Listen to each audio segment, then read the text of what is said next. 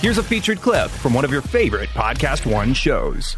So I don't understand because she's in her 40s that she should go to jail for 2 weeks. Because if you had did it before you went to college, no one would expect you on a criminal trial Yeah, but I feel like they needed to set an like set an example. for what? For cheating on a standardized test? Yeah, they can't just like let that go. But you can't send it to jail either It's against the law. to, to cheat in a college exam. Well, eh, they were bribing. Yeah.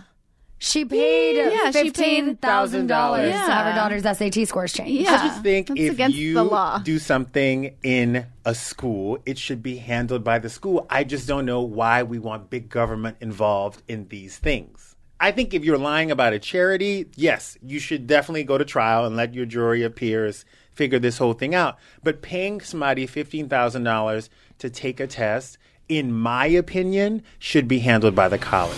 To hear more, click on the full show link in the Podcast One app or go to podcastone.com.